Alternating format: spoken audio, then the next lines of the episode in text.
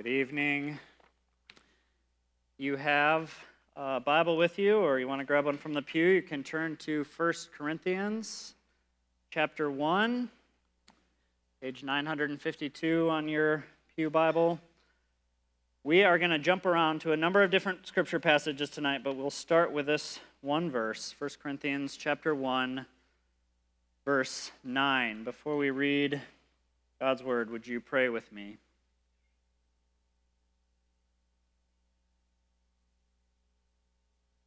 Father, truly your grace is amazing.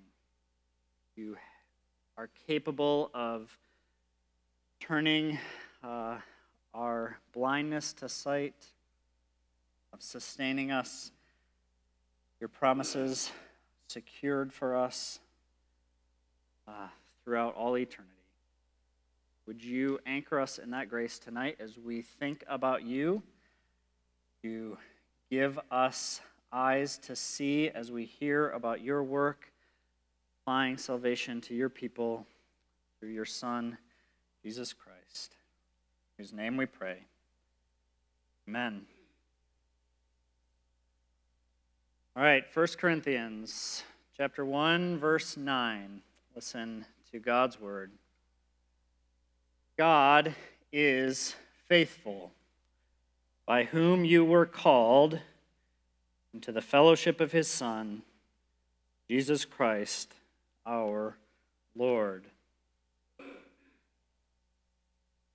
Tonight is the second sermon in a series on the Ordo Salutis, the order of salvation. Last week, Matthew gave an overview of the concept, but as a recap, the order of salvation is a way to try to organize the events and realities of God's saving work in a sequence in which they occur in the life of the Christian. In his book, Redemption Accomplished and Applied, John Murray distinguishes between the saving work of Jesus Christ, what was accomplished, and how that work is applied, accomplished and applied, to the life of a person. The history of salvation, the accomplished work of salvation, includes the incarnate birth of Jesus, his sinless life, his sacrificial death, his victorious resurrection. The order of salvation, the application of that work in the life of human beings, is what we are considering during this series. It includes such things as justification, glorification, sanctification, adoption. What we're trying to answer is questions like what happens in the process of someone coming to a saving knowledge of God through Jesus, his Son? Why is it that some people receive the good news of salvation while others reject it? How we answer those questions will go a long way in how we understand God, how we understand ourselves in relation to Him. And there are different answers to these questions. Different Christian traditions have different understandings of how the work of salvation is applied in the life of the Christian. The seeds of this debate can be seen throughout the history of the church, especially in the fifth century with Augustine engaging with Pelagian thought, but it really sprouted and was most clearly defined in the 1700s amongst Protestant groups. And at its heart, the debate centered on whose action is ultimately determinative in a person coming to saving faith. Is it God's call or is it man's choice? The Reformed view is that God, it is God who plays the ultimately decisive role in this action. As we consider the application of salvation as articulated by the Reformed tradition tonight and throughout the rest of the fall, I hope that you will see how it aligns with the scriptures and also why it makes a difference in how you think and live in this world. So tonight we approach the first of the applications of God's saving work in the order of salvation effectual calling. This is how John Murray describes it in the book I referenced. The application of redemption begins with the sovereign and efficacious summons by which the people of God are ushered into the fellowship of Christ and union with Him to the end that they may become partakers of all the grace and virtue which reside in him as Redeemer, Savior, and Lord. But more simply, effectual calling is God's summoning of men and women to himself through the work of his Son unto salvation. God calling people to himself through his Son. As we think about this idea of effectual calling tonight, we will look at three characteristics the scriptures reveal. God's effectual calling is internal, God's effectual calling is irresistible, God's effectual calling is immutable. It is internal, irresistible, and immutable. First, the effectual call of God to sinners is internal. It is necessary to contrast the effectual call of God with what is often referred to as the outward call of the gospel. There are a number of things that call you to worship and obey your Creator. Nature calls out to you, as Psalm 19 says the heavens declare the glory of God, and the sky above proclaims his handiwork. You were created with a conscience that summons you to submit to the law of God, which is written on your heart, as the letter of Romans says. And then there is the call to repent and believe that is found in the preaching of God's word and in the sharing of the gospel message. This last call is the one that most often gets confused with the effectual call we're talking about tonight and where a distinction must be made. This call for men and women to repent and believe through the preaching of God's word and the sharing of the gospel is not the same as God's effectual call. This call is external, which means it seeks to summon the heart and the will of man from the outside. The effectual call of God is internal. One commentator described it this way The outward call knocks on the door of your heart, but the inward call unlocks it. I think that it's helpful here to consider Acts chapter 2 for a minute and see how these two calls differ. In Acts chapter 2, Peter preaches a sermon at Pentecost. And in verse 37, as he concludes, some of those listening come to him and the rest of the apostles and they ask, How should we respond? Peter tells them to repent, be baptized, and that they will receive forgiveness and the Holy Spirit. And then he says this in verse 39 for the promise is for you and for your children, for all who are far off, everyone whom the Lord our God calls to himself. These people had heard a call from Peter. He had called all who were listening, proclaiming the need for forgiveness and proclaiming Jesus as the Christ. Some who heard responded. Find out a few verses later, it was 3,000 souls were added to their number that day, but not everyone did. They had all heard the outward call, but only some had the Lord God called to himself. Jesus makes reference to this in Matthew 22 when he says, Many are called, few are chosen. There are different types of calls many, we, we would strive that all would hear the external call. But not all received the transforming, internal, effectual call that leads to salvation. Our first understanding is that God's call is internal. Second understanding is that it is irresistible. In John chapter 6, Jesus tells his followers, Everyone that the Father gives me will come to me. Not might come, not can come, will come to me. The outward calls that we referenced before, they can be resisted. You can and do suppress the truth of creation, can and do ignore your conscience Men can and do reject the good news of Jesus Christ as it is proclaimed to them.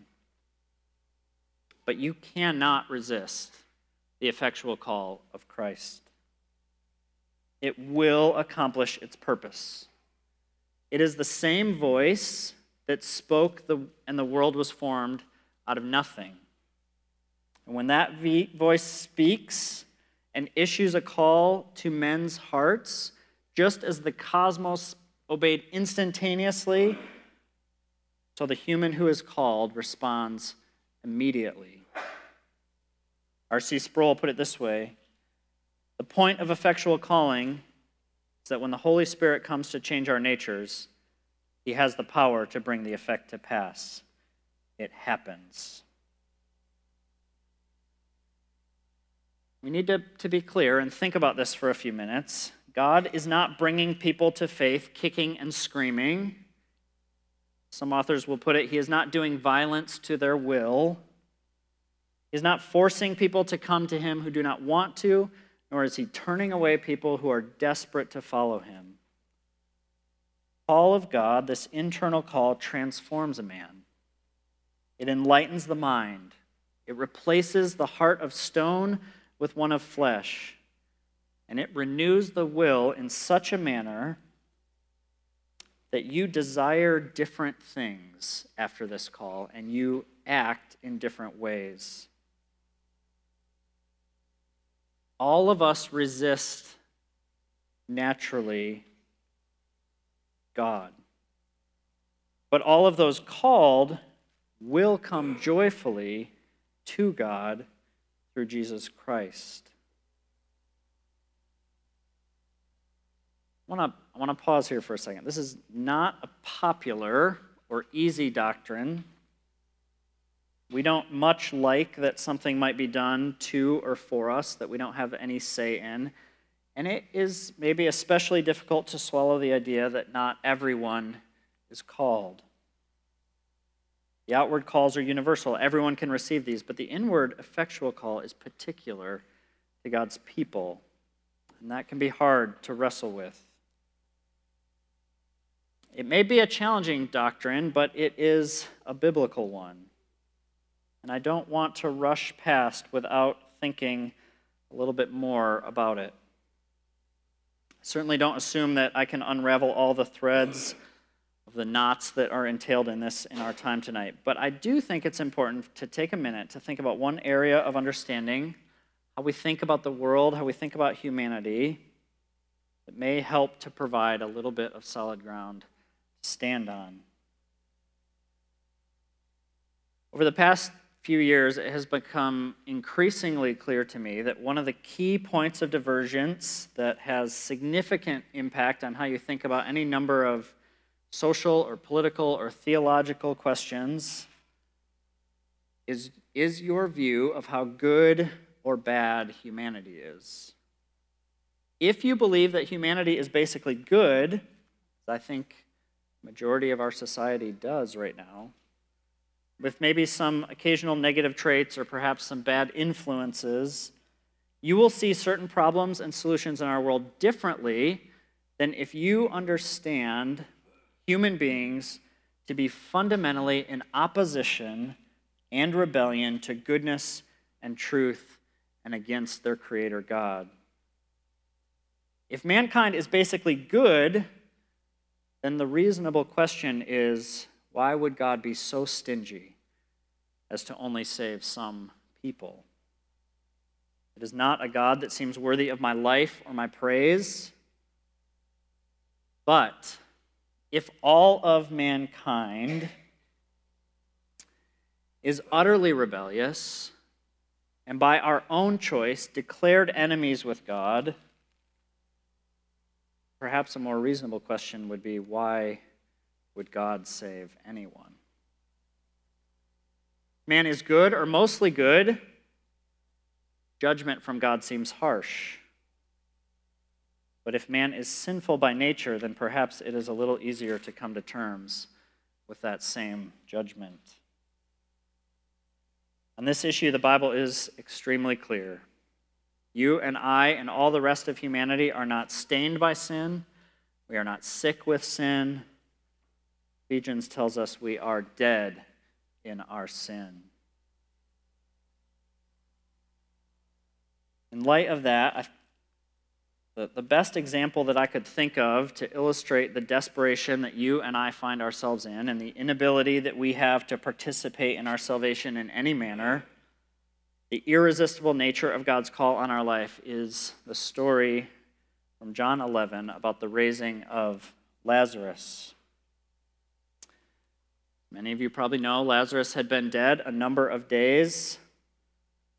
And Jesus comes and stands before his tomb and he issues a call to this dead man. He says, Lazarus, come out. And remarkably, the dead man did emerge, although he emerged from that tomb no longer a dead man. Now, Lazarus did not choose whether he would be made alive again or not and he could not resist the summons to return to life. But he also didn't want to. He obeyed that call with delight. Jesus was not mistreating Lazarus by raising him from the dead without asking permission first. Nor was he obligated to raise all of the dead because he raised Lazarus. I think this provides a helpful image as we think about the nature of God's effectual call to salvation. Because he is doing the same thing in his saving call spiritually that he did physically when he called Lazarus from the tomb. He speaks to you who are dead in your sin, calling you to come out of death and into life, out of darkness into light and in an instant you are changed from dead to living. A side note, I tried very hard to not steal from Sandrum and his sermon next week on regeneration. But they are so intimately connected that they cannot be fully pulled apart. So you are re- in a second, you are born again. You are given a new life. You are regenerated when this call happens. And no one whom he calls stays dead. And no one whom he calls wants to stay dead. It is not against their will that they answer that call to come out of death and into life. So the effectual call is internal, the effectual call is irresistible. Now turn to our last characteristic of this effectual call. The call of God is immutable. Means it will not and it cannot change. Because God does not change. Now, we haven't looked at it much, but if you still have your Bibles open, look back at 1 Corinthians. Look how God is described. God is faithful by whom you were called into the fellowship of his Son, Jesus Christ our Lord. You have been called into fellowship with Jesus by a God who is faithful. You will never be kicked out of that fellowship. We looked earlier at John chapter 6, where Jesus said, All that the Father gives me will come to me. Jesus continues and says, And whoever comes to me, I will never cast out. We're talking about an order of salvation, and rightfully we break these things up. But we need to recognize that we are talking here about one saving work on the part of God, which consists of multiple parts. They are all tied together. We already saw that briefly in calling and regeneration. But what this means is that once you are called, you are guaranteed all that follows. None of the events of your salvation can be separated from each other. He who began a good work in you will be faithful to bring it to completion. I want you to grab a hymnal in front of you, and I want to look at a, a couple things. Turn to page 871.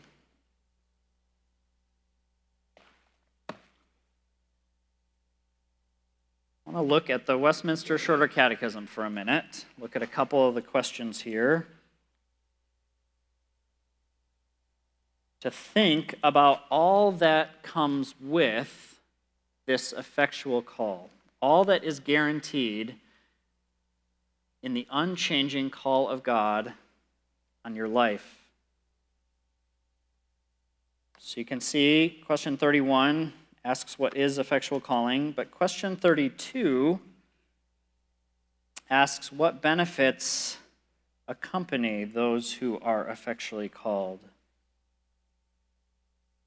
Here's the answer They that are effectually called do in this life partake of justification, adoption, and sanctification, and the several benefits which in this life do either accompany or flow from them. So, justification, adoption, and sanctification are part of what comes with this effectual call. We're going to skip over 33, 34, and 35. Those will be coming weeks. But I want to look at 36 also. What are the benefits which in this life do accompany or flow from justification, adoption, and sanctification? The benefits which in this life do accompany or flow from justification, adoption, and sanctification are assurance of God's love, peace of conscience, joy in the Holy Ghost, increase of grace, and perseverance therein to the end. Justification, adoption, sanctification, grace increasing, assurance of God's love, peace, joy. This is a wonderful list of gifts, and that's an understatement. And these things, brothers and sisters, are secure for you. God will never call you to himself through his son Christ and then change his mind and fail to sanctify or justify or glorify you. And I know it doesn't always look like or feel like these things are secure for those who follow Jesus. I know it doesn't always look like God is being faithful. Sometimes it can seem like those who have been called fall away from the faith. we must remember that things are not always as they seem. And we need to recognize that the nature of God and the nature of his character are intimately connected. We cannot separate the benefits of salvation from their benefactor. He who called you is faithful. Therefore, the fruits of his call are certain. Why Corinthians can tell us God is faithful, by whom you were called into the fellowship of his Son, Jesus Christ, our Lord. Your faithful God has called you into fellowship with the one who said, It is finished, with the one who defeated death and the grave, who is seated at the right hand of God the Father in heaven, and who will return in glory to separate the sheep and the goats and to usher in the new heavens and the new earth. You who have been called into fellowship with him will be in fellowship with him for all eternity. That can and will never change. God's effectual call is internal, it is irresistible, and it is immutable. Because I had eyes on my mind as I was doing this, I want us to consider now four implications for you who have been called. First, pride gives way to praise in those who have been called. Pride gives way to praise. It is a sad thing how often those who hold to a Calvinistic Reformed view of the world can be prideful in their knowledge and haughty towards those who disagree with them. The core tenet of our understanding of God's revelation of Himself through Scripture is that God has acted unilaterally. He owes you nothing and you deserve nothing. You were dead in your sins. It is not I found Jesus, it is He found me. There is no place for pride in this, but there is every occasion for worship and praise.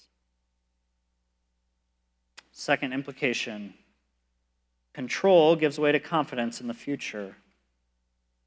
Control gives way to confidence. God's sovereign rule in salvation can be difficult to understand and to accept for many in our culture, probably for many of you in this room. It has been a source of much consternation over the centuries, but in the scriptures, when it is brought to bear, it is never brought up as a puzzle to be solved. It is always brought up to be a source of comfort and courage for Christians. There is much uncertainty in our lives and in this world. You don't know what tomorrow will bring in most arenas, but you know with absolute certainty what tomorrow will bring in the most important of all areas your eternal soul. You know for sure that you who are called will be adopted and justified and persevere to the day that you will be glorified. You know this because it doesn't depend on you or I or any other fickle human. It is firmly in the hands of God who is faithful and unchanging and almighty. So you can give up trying to anxiously control what is coming, trying to make sure that there is stability down the road, and live with wisdom, but you can know with confidence that your future is secure. Third, duty gives way to delight in obedience. Duty gives way to delight. In Ephesians 4:1, Paul admonishes Christians to walk in a manner worthy of the calling to which you have been called. You were called not simply out of sin and misery, but you were called into a life of obedience and praise to your God. And whereas obedience may have once been a burden placed upon you, it is now a joy set before you.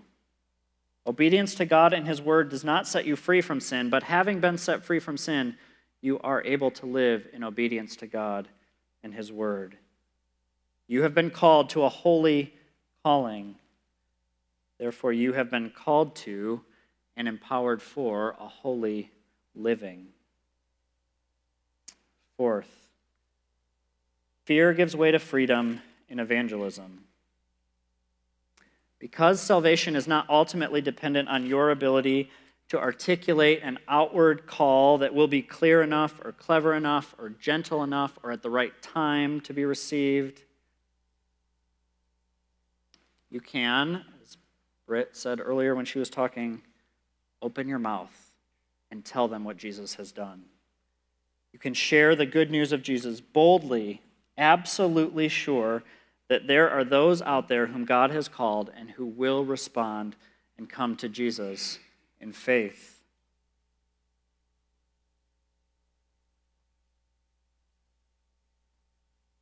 Hopefully, even in those four implications, you can see a, a, glimpse of why taking the time to consider the logic of the order of salvation matters. If God's call is not effectual and determinative, then there is much reason for pride if you have chosen to accept his call. If your salvation is dependent on your wisdom and your decision, there is no confidence that you will be faithful to follow through on that decision day after day, let alone year after year.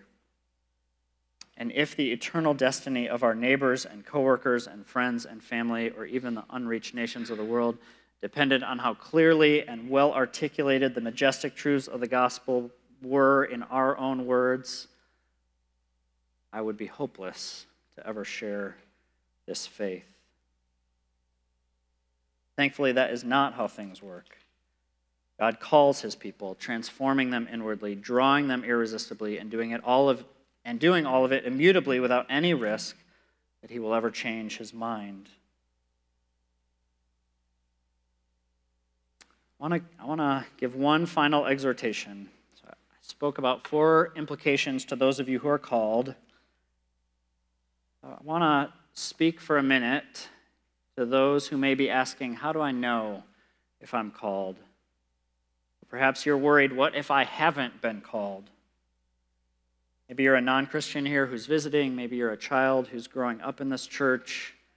You're someone who's been around for a long time and you continue to wrestle with this question. I want to encourage you simply with this.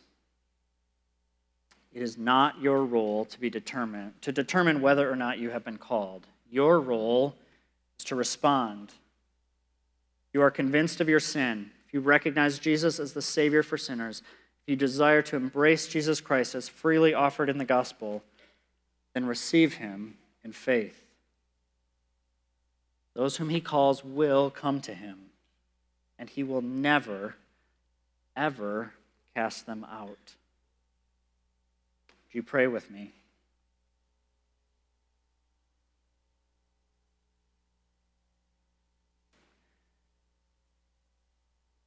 Father, surely trying to understand your mind and your work and how all this fits together is beyond our comprehension, and yet you have revealed yourself to us. Would you enlighten the eyes of our hearts that we may know what is the hope to which you have called us? What are the riches of your glorious inheritance in the saints, and what is the immeasurable greatness of your power towards us who believe? And would you send out your call to many others as we go forth and share the light of the hope of the gospel of Christ. Would there be many who hear and receive, having been transformed by you? Ask these things in the name of your Son, Christ. Amen.